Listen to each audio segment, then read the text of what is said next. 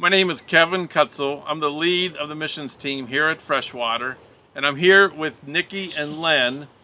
And the reason that we're together is to talk about a missions trip that we want to take next February, uh, February 3rd to the 14th.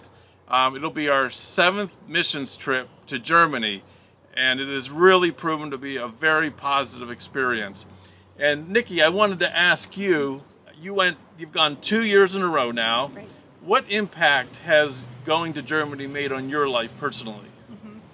Um, so the first time Monique ever talked about it, I just had this stirring inside of me just because uh, passion for children and the English day camp, working with uh, you know elementary aged kids, that just excited me.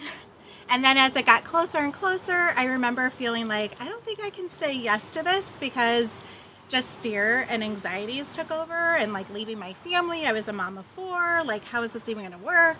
Um, but I was sitting through a service and like the Holy Spirit just prompted me. Like, I couldn't listen to the service. And there was this stirring because it was kind of like the last call. They still needed members for this team. And I just remember feeling the Spirit and just saying, You have to go. And so, just that act of obedience. So, I guess that would I would encourage anybody out there that is having that stirring or just, I don't know, like that prompting from the Spirit to really pray because um, saying yes was one of the best things I ever did.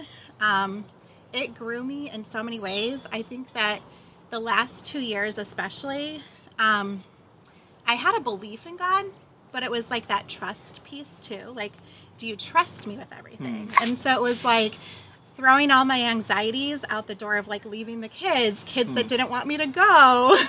Is my suitcase too heavy? Because when you pack for the winter, it's, you know, so it's all these anxieties as a mom leaving the first time. I've never been on a mission trip before. Um, so it just was amazing to see how God was like, I've got this, I've got you. Hmm. And even the second time, I mean, we were through ice, hurricanes, um, tornadoes, hotel rooms, you know, and usually my anxiety would be out the roof, but God was like, I've got this, I've got your team, and I'm providing for you. And providing it's it's not just me going on a missions trip. It was my family saying mom we see how much you love these people. You need to go. Or my husband saying you, you you've got this. I've got this. We're good. Or my son writing a prayer because of my anxiety and praying over me because of his suitcase. Um, issue for weight and then my little amelia who's five um, my luggage got lost coming home this last time and they had no idea where it was i think i don't even know where it was um, but mine was lost, and she prayed for it one night. Just can mom get her suitcase back? And so we got up the next morning, and there was my, there was my suitcase on the doorstep. And she goes, "Mom, we prayed to God for that, and there's your suitcase." So it's just so much more than saying yes to a mission trip because it's fully funded. I mean, God fully funded both of my trips, and people praying or writing notes. It's like you feel things, and it's only the Spirit. You know, it's only God. So I would encourage anybody out there that's had that prompting to just pray and say yes because it's just an amazing experience. Amen. Thank So, you. mhm. So, Lynn, uh, we've gone six years now, and you were on part of this last missions trip. Um, what did you observe in terms of the impact that our continually going has made um, over there um, with the people that you met? And why would you encourage us to be sending teams in the future?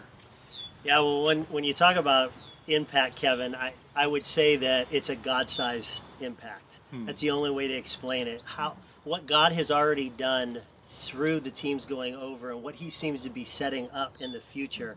I'm really excited that Freshwater actually can have a part in that. Uh, when we when we showed up, um, I wasn't prepared for this, and I don't think the team uh, was totally prepared either. But when we first walked into the room to meet the Varan team, there was this immediate openness, acceptance, this connection that was there that I was taken back because I'm like, whoa, this isn't what I thought we were going to see. And I found out later that that wasn't normal for the team. So. So what we did is we got to experience is we continually send consistently teams over and the work that they do, we benefited from that. And what I've seen happen is is that these relationships have moved from what I hear from tasks, right? Mm-hmm. We've all gotten together as a task or to accomplish something with English Day Camp or whatever it is. And these these relationships have now moved from task to actual true relationships, mm. like like the love for one another, the openness, the mm. transparency, the trust, like all of that is transferred from team to it's it's really really cool to see what God's done with that. Um, and so then the relationships go deeper and you're able to love at a deeper level, and you're able to have more of these significant life-changing conversations all from this relationship and, and why that's important is is that I, I don't know if freshwater's aware of this but the teams that we work with outside of the international workers no one has a relationship with christ so the teams that we partner with are a bunch of people that don't know Jesus yet, and these relationships to see God use it is just incredible. Um, heard a pastor this week talking about everything that was going on from the district, and and um, it was an African American pastor and the things that are going on in America right now, and and he had said this that he had a mentor years ago who said, um, "Change happens at the speed of relationships." And I thought how powerful that was because of what we're going through right here. But then I thought, oh my goodness, like that is across a lot of different contexts. And God's just allowed that and the relationships that build and what we're able to do. So just just over the last two weeks, we've all received a present from Germany, which has been amazing. Um, so these packages came in the mail, two of the uh, German chocolates and some other cho- uh, German candies in there as well. And then there was homemade masks. We, we even got a, a WhatsApp that uh, showed the video of them putting these packages together. It's just really cool. We've been able to you know maintain communication like that. But in that is a letter, and I want to read this real quick. This came to all of us. It says, "Dear American friends, we hope you, your families, and your friends are well and safe in these strange times. Just imagine if English camp could have been only a few weeks later. What a big luck we had." Which I think is awesome with translation, right? How in Germany, um, now in Germany, they have slowly started to loosen the corona rules, and we are happy to get back to at least some normality. To let you know that we are thinking of you, we have sent you a little present. Stay healthy. Our whole team is wishing you all the best. Smiles and hugs. And the 13 people that we served with mm-hmm. have all signed these letters. Wow. So you talk about that relationship and, and what God is doing. And like I said, He's setting up something because mm-hmm. some of the conversations that we've had, it's incredible to think that we have an opportunity to be a part of that. As far as sending, why do we go back? Outside of we're commanded and called, right? Like that's what we're supposed to do. Outside of the partnership, I mean, we have a partnership, and if we have a partnership, part of that partnership is sending teams, right? Um, the connections, but but really, it's the fruit, Kevin, that I'm seeing, and the the potential for fruit, and I think the fruit that's right around the corner, whether it's affe- affecting Nikki's life, and Nikki's family's life, my life, um, the kids that we work with, partnering with the international workers there. Um, but ultimately, it's those relationships that we're building, Kevin, that isn't going to happen just with a one and done trip. So it's incredible to think what God's setting up, and we have an opportunity to be a part of that. Really exciting. Amen. Thank you, Len. Yeah. A few weeks later, you guys would still be there. right? That's That true. true. we thought coming back was hard enough. That would have really been something. Actually, that probably would have been par for the So- course. yes. So there you have it. And you have the opportunity to be part of the next trip going in February. Um, we ask that you pray about it, ask the Lord if that would be part of His plan for your life. Um, we need to know by August 1st, and that seems like a long, you know, a long time before the trip. But we need that because there's all that planning that goes into it, all the execution, and um, so if you could just pray about it over this summer. Um, if you have any questions, you can call the church office. You can call me personally. Uh, please fill out an application. They're available. We can email you the application. And uh, we really just ask that you consider it. We need a team of 10 people, and we're praying that at least two will be men. Um, and we're just excited that God has put this partnership together and the opportunities we have to really participate and be a real, um, a real servant and, a, and be used by God uh, to change um, the people in Barn. So thank you. So let's. Uh, I'd like to take this opportunity to pray for our team in Varin, pray for the people, and then also pray that the Lord would speak to you if it's part of His will. Lord Jesus, we thank you for the privilege that we have had to participate over these last six years in Varin. I thank you for Monique and her leadership in taking the teams year after year. And I, I thank you for all that have gone from Freshwater. And I pray, Lord Jesus, that you will raise up this team for next year, just as you have in past years. We, you know who you have called to go, and we just pray in faith that you will speak to their hearts and that they will respond out of obedience. Lord, I pray for our team in Barron that you will continue to um, guide them, lead them. I pray for their safety. I pray for Ben and Sarah Carey, Lord, that you will watch over their family. And uh, Lord, we just we pray for all the relationships. We thank you for those relationships. We pray that we can go deeper in those relationships. And we, we pray, Lord Jesus, that the gospel that has already been planted, Lord, will germinate, will grow, and Lord, will reproduce. And we thank you, Lord Jesus, that we are part of it, and we pray that we will be faithful.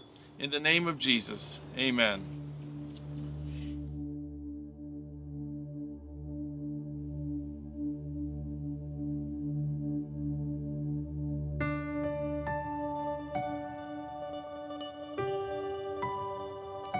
Holy Spirit, come this morning, meet us in our homes.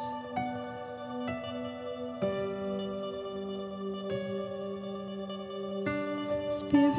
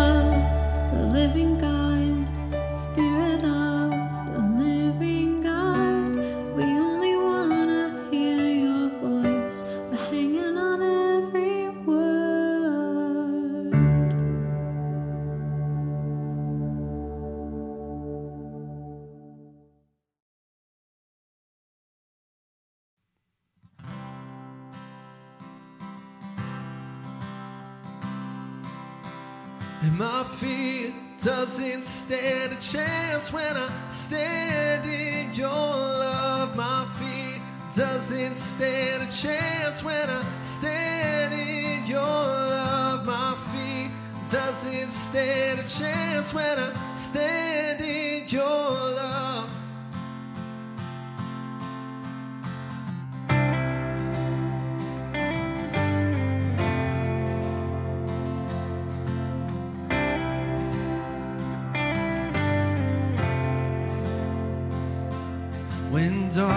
Tries to roll over my bones,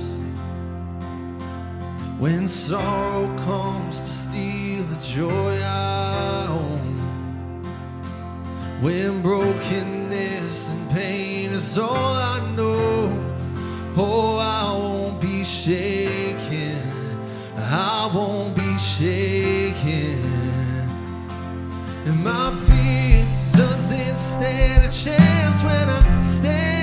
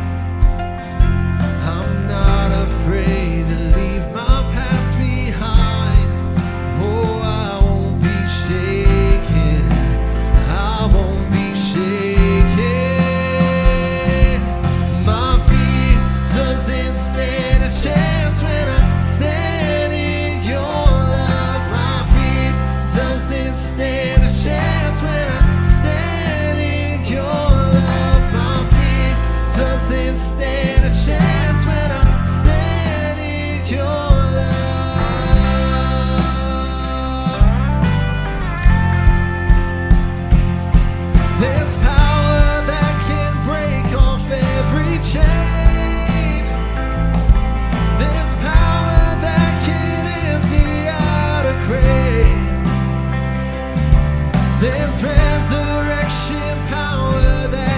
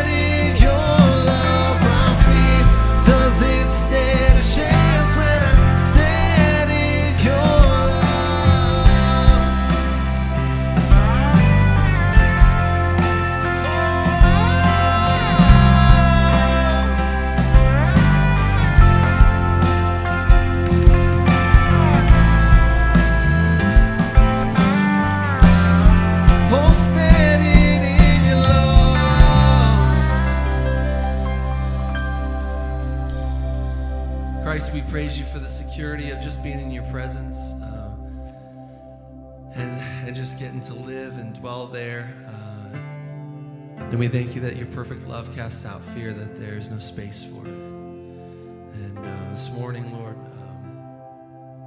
um, teach us to dwell, teach us to dwell like Mary at your feet and just hear from you and receive from you and wait for you. Love the line in the first song that says, Everything else can wait, but just being with you. And so, Christ, that's what we want. We want that this morning. We want that every day, Lord, just to dwell with you. And uh, you've seen these times, they've been uh, pretty, pretty difficult times, Lord, but your hand is on everything. Lord, would you, would you still our hearts? Would you pour out peace on our, on our people? Pour out peace on me. Still my anxious heart, Lord. Christ, we ask that you would just do that, that you would dwell near to us, walk with us. We pray this in your name. Amen.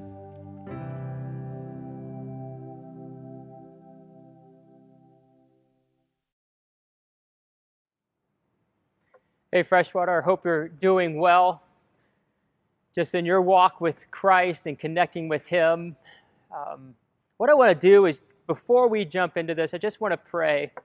Uh, not only just for this time, but uh, again, just uh, pray for our nation, pray for us as we walk through this, uh, for us individually and as a church family here. And uh, let me just just join me as we uh, start these few moments here with Christ in prayer. Lord, I just pray for us, our church,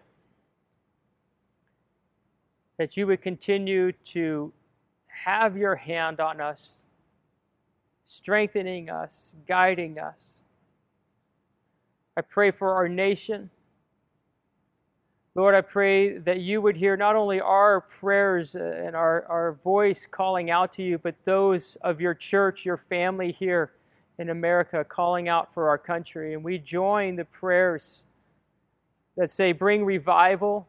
We join the prayers that say, Bring your justice, your kind of justice, not, not man's def- definition of justice, but your justice in our country. Lord, would you put into us resolve to see your kingdom come, your will be done? As we look and, and see what's going on in our nation, Lord, would you lead us towards fighting against racism in the ways that you would have this have us do and fighting for justice as you lead us forward. Lord, would you also shepherd us, keep us as a church family? Lord, we have been we've been meeting in one sense, Jesus, um, gathering online, calling each other, making sure we're okay. But Lord, we haven't been able to get together. And I pray this next week, Lord, and in the weeks to come, you would continue to shepherd us, guide us, lead us as a church, and speak to us into these moments here, Lord, through your word. Amen. I have a question for you. When do you think, in your own mind, when is someone responsible for their own soul? For, for, like, for owning the care of their soul, as it were? Is it when somebody starts driving? So at 16, is that when the age is that someone starts to care for their soul? That, that they're responsible for it? I mean, back in Kansas was actually 14 years old. You could drive at 14 on the roads. It was, it was great. Um, culture says, you know, maybe it's 18 years old when you're old enough to be tried as an adult. Culture kind of says that that's the, the line. Maybe it's 21 when you drink alcohol. I don't know. You're responsible for what happens if you do. Um, I don't know. You look at Judaic culture, and when a boy turned 13, when a girl turned 12, that was the age of responsibility. And part of the tradition out of that, it's, it's serious. And then there's a funny thing in the middle of that. The father when it's at the bar mitzvah for a, boy, the father gives thanks to God that he's no longer responsible for the sins of his child, which I think is funny. It's serious, but it's also funny, like, oh, thank you, Lord. They're making their own decisions. So I don't know. It, for those of you who are 12 or 13 right now, do you ever think about the fact that really the care of your soul may be, in fact, on you now and not on your parents? Your spiritual decisions. If you read through the Bible, there's stories out of the Bible of, of these boys eh, who, these girls who would follow Christ. And we got a great story here in 1 Samuel where Samuel the prophet is a boy. And at a young age, it says he's a boy and he hears from God. God starts to actually speak through him a vision and explaining what's going to be happening. And, and, it says this that Samuel grew in verse 19 of chapter 3, and the Lord was with him, and he let none of his words fall to the ground. So, somewhere in there, Samuel is already at a young age owning his faith and his relationship with God. Jump over, there's another famous story in, in Second Chronicles, and there's this boy, King Josiah. It says, he was eight years old when he began to reign, and he reigned 31 years in Jerusalem. He did what was right in the eyes of the Lord and walked in the ways of David his father. What David wasn't actually his father, father, but he was from the line of David.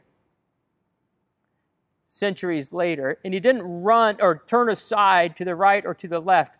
For in the eighth year of his reign, so he's 16 years old, while he was yet a boy, he began to seek the God of David his father. And in the 20th year, he began to purge Judah and Jerusalem of the high places. So the Bible talks about how he, he took over the sovereign reign, the throne of the southern kingdom of Judah. But when he was 16, that's when he started to go for it. That's when he started to take ownership of his, of his faith. And then four years later, the courage and the resolve to actually purify the country of idols. Six years later, he's 26. He, he has this compulsion led by God after all the idols are cleared. To, to, he looks around and goes, Wait a minute, the temple the temple's in, in, shambles here. And so they rebuild the temple. They start fixing it back up. It's a, it's a whole renovation project. And then they find the book of the law. Like nobody had been looking at the book of law. It was in the temple somewhere under debris back in a storage room. I, I don't know where it was. And, and this priest found it. And it says in chapter 34, verse 19, this priest came and read out of the book of the law. And when the king heard the words of the law, he tore his clothes. He started to weep. Probably heard from Deuteronomy and Exodus about this covenant that God had made with Israel to bless those who obey Him, but also to bring judgment on those who disobey Him. And he knew He just cleaned out the southern kingdom of all these idols, and He, he knew Israel was in a perilous place. And you can read about that story. I encourage you to go do that, chapter 34. I won't tell you the end, it's, it's a great story. But what's interesting about Josiah is he didn't have the Word of God. He was 16 and he started to own it, but he didn't have the Word of God. In fact, if you look at his heritage, his family, his dad was one of the worst kings ever. His dad hated God, led the southern kingdom away from God. I think it's interesting that Josiah owns his faith. Samuel owns his faith, and he's in a temple where all the priests are corrupt. And yet Samuel pursues God. You know, a few weeks ago I talked about what does it look like, or this, this call to come back stronger. Since we cannot gather, come back stronger. Come back healthier. And as a staff, we've been talking about this and, and just trying to think through what, what does that look like for someone to come back stronger? What are the elements that should be part of this? And as a staff, we've put together these next four weeks of messages. This isn't just me. These are conversations the staff has had, some of the elders, and we've talked about this of what does, what does owning our faith mean? While we can't gather, and actually now that we're going to gather, but some of us may not even feel comfortable coming yet. Let me just be clear. Everyone, boy, girl, at that age of accountability, whether that's 12, 13, 16, somewhere in that, that age group, 18, anyone for sure over 18, definitely. I'd say it stretches earlier than that, can own your faith. If boys can own their faith, if boys and girls can do this at a younger age, maybe than we give credit for. And the question I have for you and for me is are we owning our walk with God? Are we owning our faith? I mean, sometimes I think we get lulled into lies and deception and laziness and apathy or complacency. Sometimes we think if, I don't know, maybe this is you, if, if I gather on Sunday morning and Pastor Scott gives me the message and Jake gives the worship and he does the right songs in the right order, or Pastor Scott gives like a, a halfway decent message and doesn't give a, you know, like a, a lame one or whatever, doesn't lay an egg, right? Th- then I'm good for the week. Like it's on me or it's on Jake. That, that, or, or, maybe you go to the youth ministry, and if, if Lynn is up for it, he gives one of the best messages, really is Lynn, and you're good for the week. Or you're, you're maybe, I, I don't know where you do this, but we farm it out to somebody else. And, and it's up to them. If they don't do it well, then it's really, well, it's, it's their fault and not, it's not on you.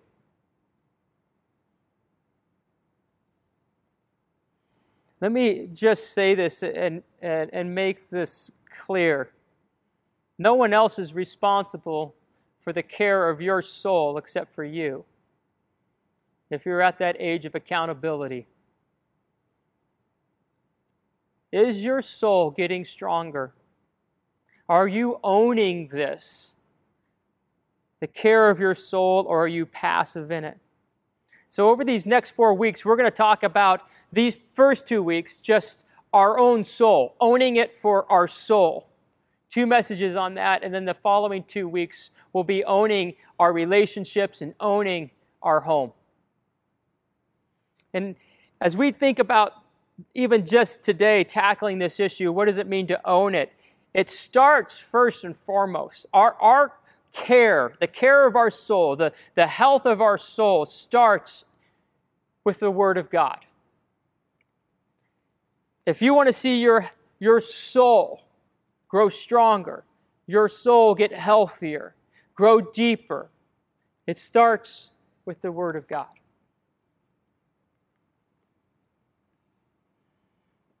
It's not fancy. It's nothing new. I think often there's always the next thing. What's the next thing? What's the next thing? There, there is no next thing. There is the Word of God. It's the same. Yesterday, today, in the future. Jesus says, and he spoke to Timothy and said this that all scripture is God breathed. And it's useful for teaching, for rebuking, for correcting, for training in righteousness, so that the servant of God may be thoroughly equipped for every good work. Our souls would be equipped.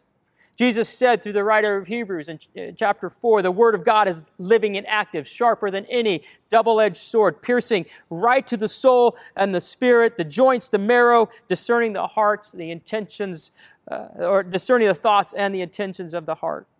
Romans chapter 1 says this word is the power of God for salvation. Psalms 119 says this word is a lamp in the darkest place, right? A lamp unto our feet, a light to our path. Jesus talks about how this word is life. This word abides in us. This word gives us hope. This word, God says over and over again in so many different ways, it is the surest way to find Him, connect with Him, and to see our souls get life and health. You know, Psalms chapter 1, you know, what does that look like? How does that work? Psalms 1 says to meditate on the word day and night. Now, meditate's a farming word. We, we look at that and, and you may think like the om, you know, like the um, it's actually a farming word. It's a farming word for chew your cud, which is kind of gross. So, what cows do, I, I don't know if you've ever owned a steer, but imagine most of us have not owned a steer, a cow. But what cows do is they take a big bite of food, right? Grain, alfalfa, whatever they're eating, they chew it, chew it a long time, swallow it, and then think, yeah, that was really good. And they, what, burp it up, barf it up, I don't know, it comes back up, and they chew it again. And they do that process with their food to get all the nutrients, to get all the vitamins, to get all the whatever out of it they can. And the psalmist says, I want you to ruminate on the word of God. It's kind of like, oh, but it, it makes sense, right? Chew it, swallow it, then bring it back up, chew it, chew it, get everything you can out of it, swallow it again, maybe bring it back up again, and you're like, ah, but it's the word. That, that's the word right out of Psalms 1. Ruminate on it. Don't take a quick bite, inhale it, you're done. Ruminate.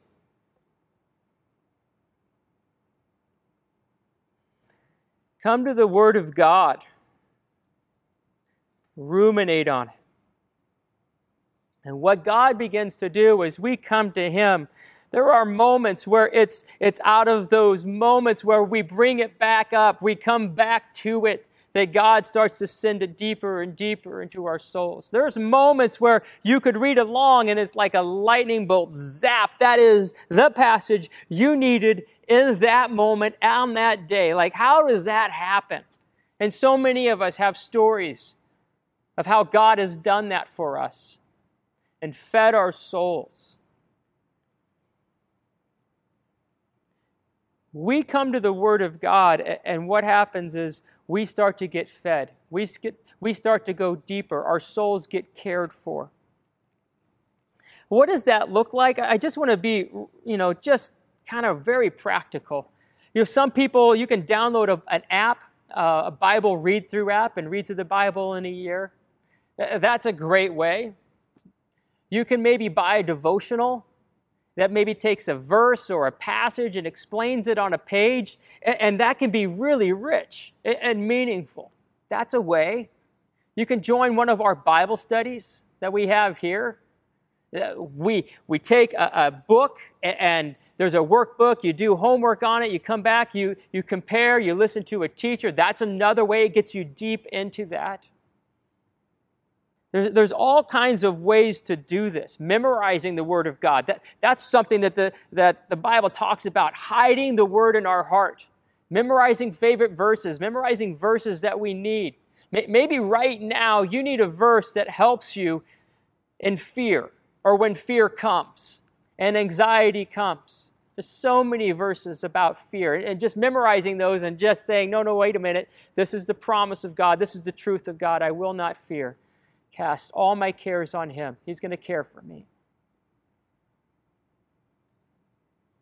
There's so many ways to approach the Bible. There isn't a right way and a wrong way to do it. And, and as you begin, I want to encourage you on that. Don't, don't feel like you're locked in because we're all kind of wired differently. Explore. Try different things.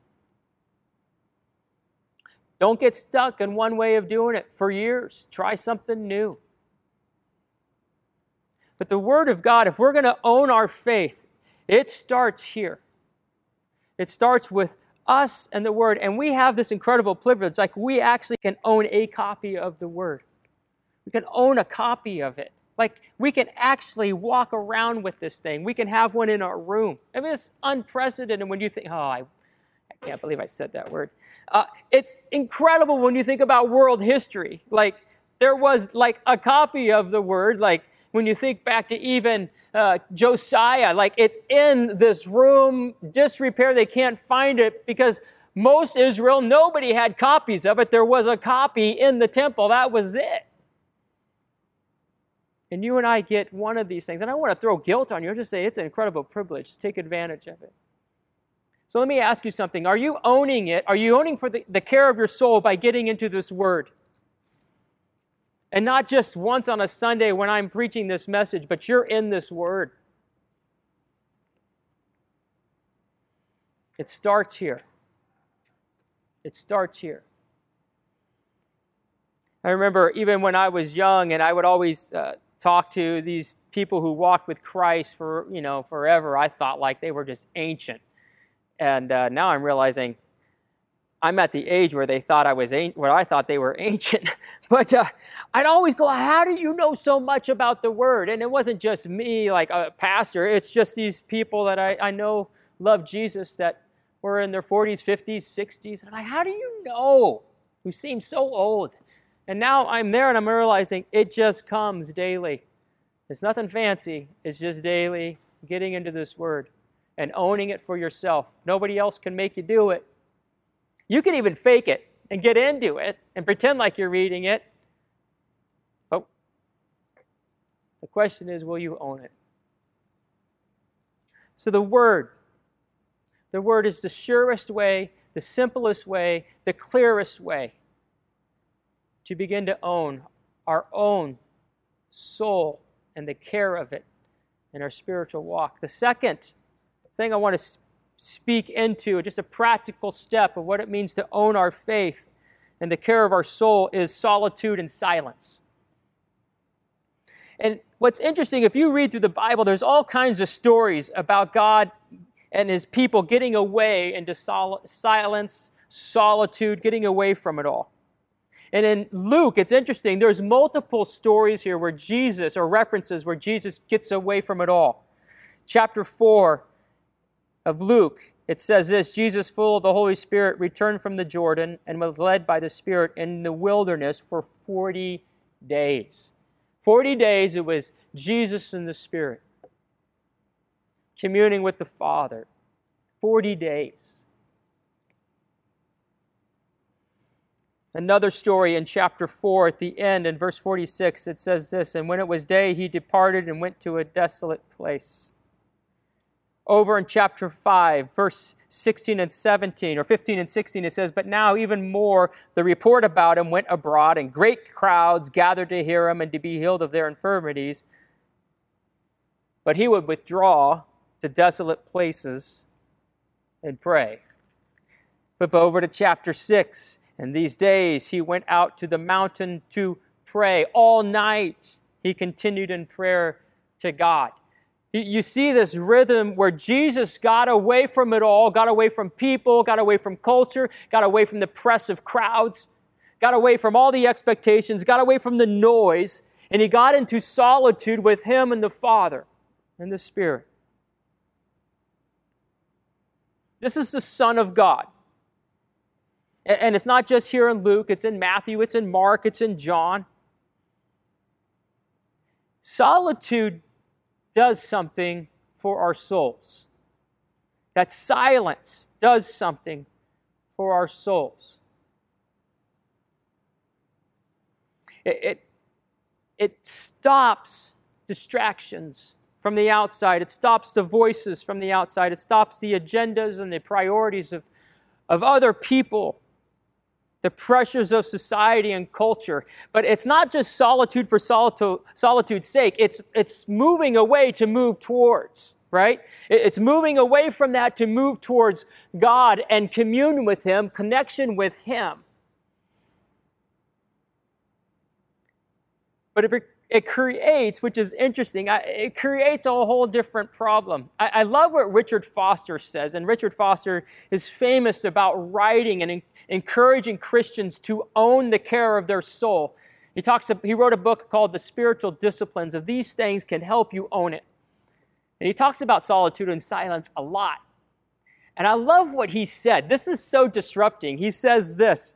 It's a fascinating statement. He says this We can only survive solitude if we cling to Christ when we're in solitude. We can only survive solitude when we cling to Christ when we're there. And you may think, like, what does that mean? Survive solitude.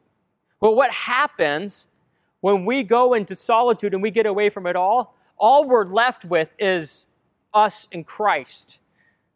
And I don't know if you've ever done this or gotten away, but what starts to happen, and, and, and he describes his experience, and it's an experience of so many people who've done this. Often, what can happen in solitude is finally all the distractions are done, and all that's left is, is me, or all left is really you. And I can get into these moments where all of a sudden I'm daydreaming uh, uh, about like revenge. I'm daydreaming about like I, I, maybe I've just read this story about what they're doing to Christians, and and I want revenge, and I can literally start day, daydreaming about revenge and and killing people be, in the name of Christ, right?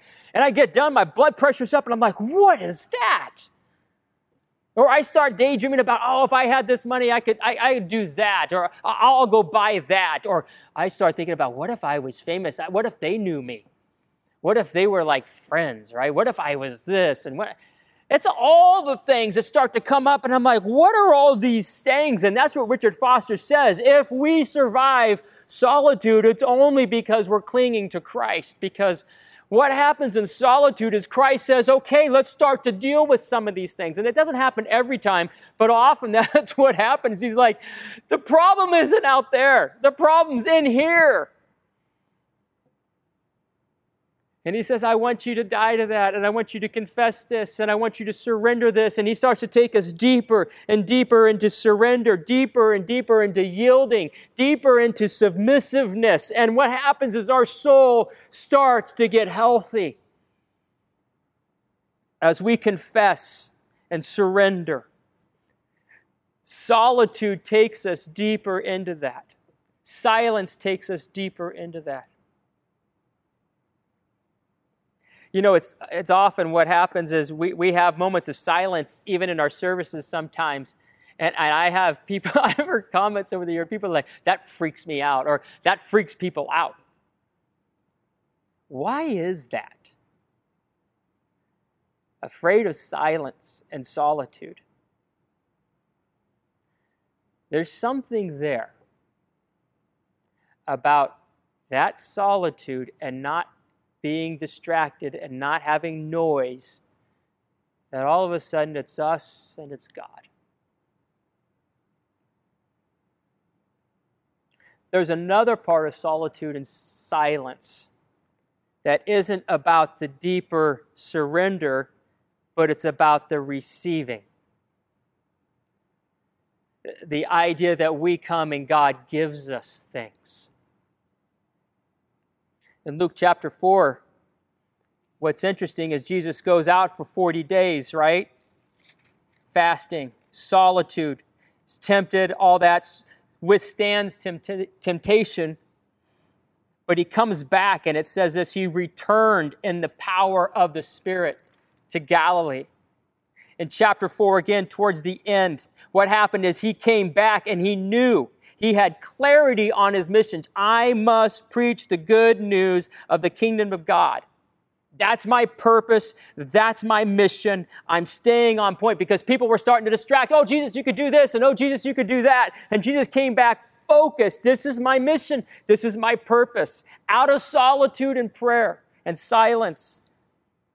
Jesus at other time withdrew to, in chapter 5, desolate places, comes back and heals. Heals someone. Again, Chapter 6, he goes up to the mountain and prays, and when he comes back, what does he do? He calls the 12.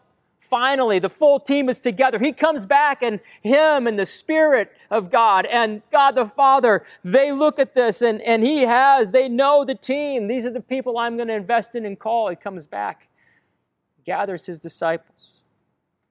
He received direction, he received purpose, he received power. That's what happens in solitude and silence as God says, Let me give this to you. I'm going to give this to you. I'm going to give this to you. One of the most, I think, in our generation, one of the most famous men that I knew had this discipline of solitude, silence was Bill Bright. He started Campus Crusade for Christ. It's called Cru now. Um, he started that on his own, him and his wife, and they had this call to go reach college students. And that man, I think, it, was multiple times. At least, I think it was three times. It may have been more. He did 40 day fasts and prayer, got away, solitude and prayer.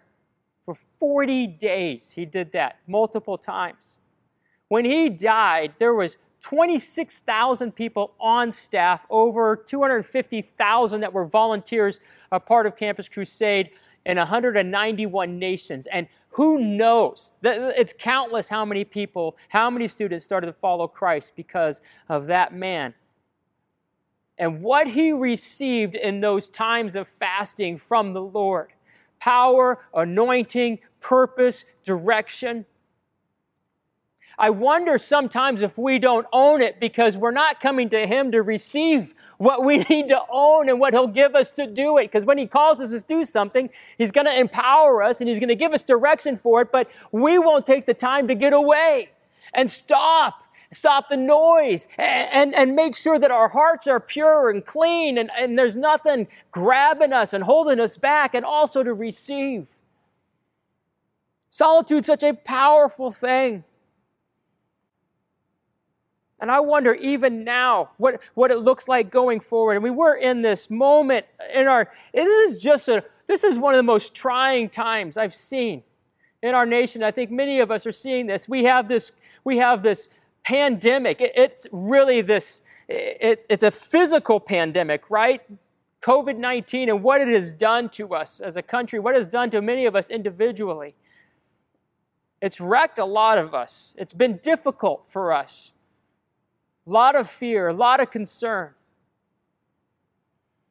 We have a, a, social pandemic in our nation right now. And that is bringing its own set of fear and worry and anxiety. And we're seeing, we're just seeing the nation on fire.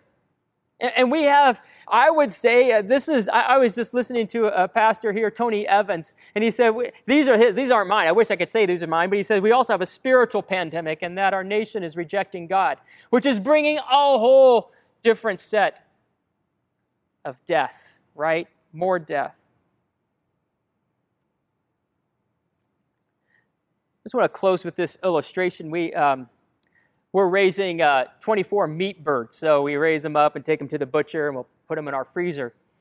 And uh, in the past year, we haven't ever had hawks live on our property. We got some woods and we've never had hawks there. And last year they decided to come in and we thought, oh, that's so cute. That's so fun. We got hawks. Like, eh, like they're loud. Um, so this hawk is, and I think that we, we've had probably hawklings, I don't know what you call them, but uh, this one hawk comes over to our little chicken tractor, which is only eight foot by eight foot square. It's got a little roof on it, a little kind of like dome thing or whatever, and then it's got fencing on the other half of it. So our, our chickens are, are in this eight by eight pen, totally protected, and this hawk comes and lands on it. And he's stressing out my chickens. Like our chickens are freaking out because this hawk is looking over them and trying to figure out where his meal is going to come. How is he going to get it? And our chickens run all over the place and he freaks them out. We're going to try to figure out what to do with Mr. Hawk. Something, something nonviolent. But I wonder if that is really a description of us even right now, with all of this going on, eh, we're, we're stressed out, we're running around, we're maybe freaking out, maybe whatever. I, I don't know. And Christ is saying, Would you come away? Come away and be with me. Come away, turn off the news, turn off the phones, leave it all behind, and be with me.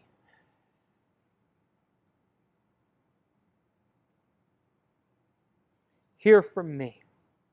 Let me take things from you, and let me give you thanks.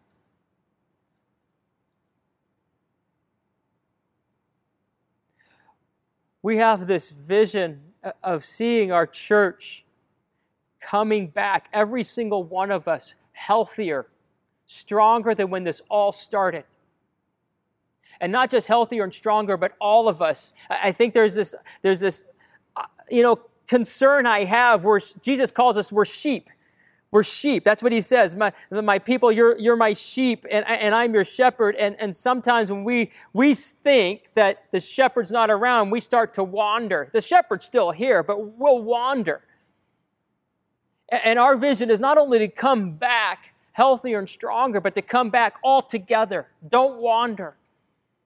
I would encourage you to listen to the Lord and just you and Him say, How am I doing with the Word? How am I doing in silence and solitude to hear from you? To not only to have you remove things, but have you give me things. What is He calling you to own? Hopefully, in these few moments, He's speaking to you. And you'll respond and take ownership of your faith. God bless you.